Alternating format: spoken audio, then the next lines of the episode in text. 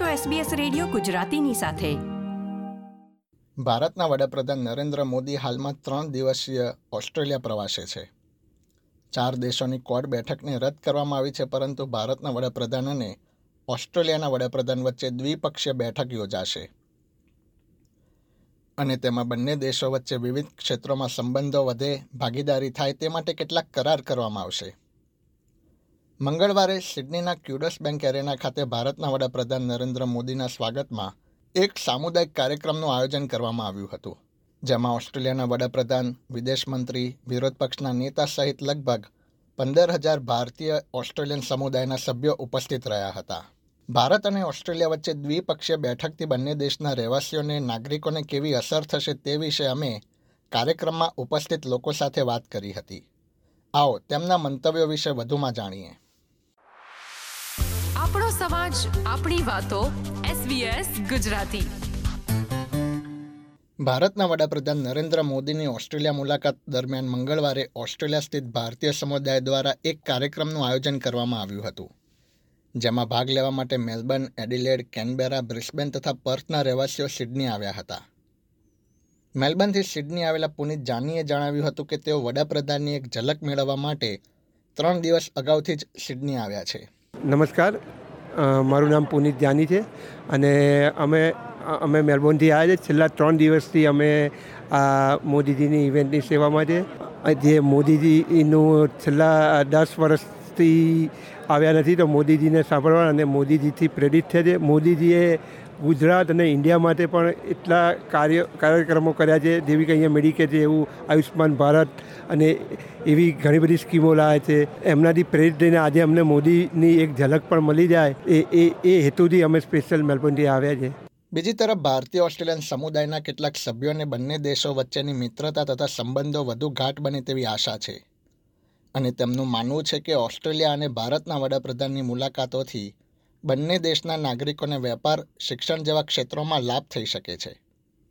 મેલબર્નથી કૌમિલ પટેલે આ અંગે તેમના વિચારો રજૂ કર્યા હતા. નમસ્કાર, હું કૌમિલ પટેલ મેલબર્નથી.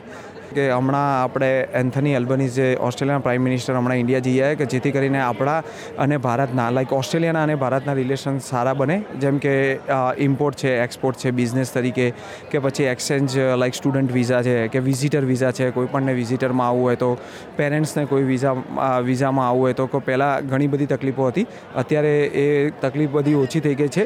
એટલે જેમ જેમ સંબંધ વધશે, એમ એમ બે દેશો વચ્ચે જેમ સંબંધ વધશે, એમ રિલેશન સારા થશે. એમ પોલિસી પણ એક્સચેન્જ કરશે સારી રીતે.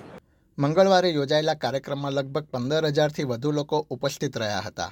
કાર્યક્રમની શરૂઆતમાં ભારતના વિવિધ રાજ્યોના લોકનૃત્યો પ્રસ્તુત કરવામાં આવ્યા હતા અને જ્યારે બંને દેશના વડાપ્રધાને એરેનામાં પ્રવેશ કર્યો ત્યારે તેમનું ઉપસ્થિત લોકો દ્વારા સ્વાગત કરવામાં આવ્યું હતું. ભારતના વડાપ્રધાન નરેન્દ્ર મોદીએ ઓસ્ટ્રેલિયાના ઇન્ડિજિનસ સમુદાયને યાદ કરી તેમના સંબોધનની શરૂઆત કરી હતી. તેમણે વડાપ્રધાન એન્થની એલ્બાનીઝી ન્યૂ સાઉથ વેલ્સના પ્રીમિયર ક્રિસ મિન્સ તથા વિરોધ પક્ષના નેતા પીટર ડટનનો કાર્યક્રમમાં ઉપસ્થિત રહેવા બદલ આભાર વ્યક્ત કર્યો હતો. વડાપ્રધાનના સંબોધનમાં ભાગ લેવા માટે મેલબર્નથી સિડની ચાર્ટર ફ્લાઇટમાં આવેલા યોગેશ ભટ્ટે તેમના અનુભવો વર્ણવ્યા હતા. મારું નામ યોગેશ ભટ્ટ છે. હું મેલબર્નથી આવું છું. અને અત્યારે હું મેલબોર્ન મેલબોર્ન એરપોર્ટથી સિડની એરપોર્ટ આવ્યા છે અમે મોદી એરવેઝમાંથી. અને તે જે લોકો સ્પેશિયલ ચાર્ટર ફ્લાઇટ કરી છે આ જે ઇવેન્ટમાં અમે હાજર રહેવા માટે અમે બધા આવ્યા છે. અને જે એક્સપિરિયન્સ હતો બહુ સરસ અમારો રહ્યો એક્સપિરિયન્સ અમને ત્યાંથી એ લોકોએ ઇન્ડિયાની આ જે પાઘડી આપી છે, ઇન્ડિયાના ફ્લેગવાળી અને ફ્લેગને બધું લઈ અને અમે જ્યાં પ્લેનમાં કોન્ટાસના પ્લેનમાં આવ્યા. આખા પ્લેનમાં મેં બહુ જ મસ્તી કરી એન્જોય કર્યો. ઢોલ, નગારા સાથે અમે પ્લેનની અંદર અમે ઇન્ડિયાના ગીતો ગાતા, દેશ દેશપ્રેમીના ગીતો ગાતા ગાતા આવ્યા છે.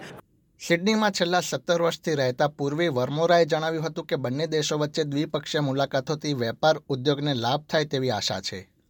આ ઉપરાંત તેમણે ભારતથી ઓસ્ટ્રેલિયા આવવા માટે વિઝાની પ્રક્રિયા સરળ બને તેવી ઈચ્છા વ્યક્ત કરી હતી. હું પૂર્વી વરમોરા. હું છેલ્લા સત્તર વર્ષથી સિડનીમાં રહી છી.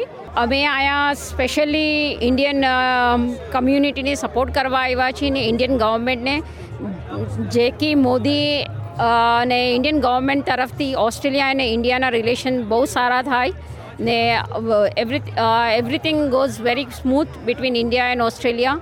When uh, it's trade away, કે visa uh, being uh, easy for the students to come here to get their permanent residence, uh, get a good communications between the, both the countries.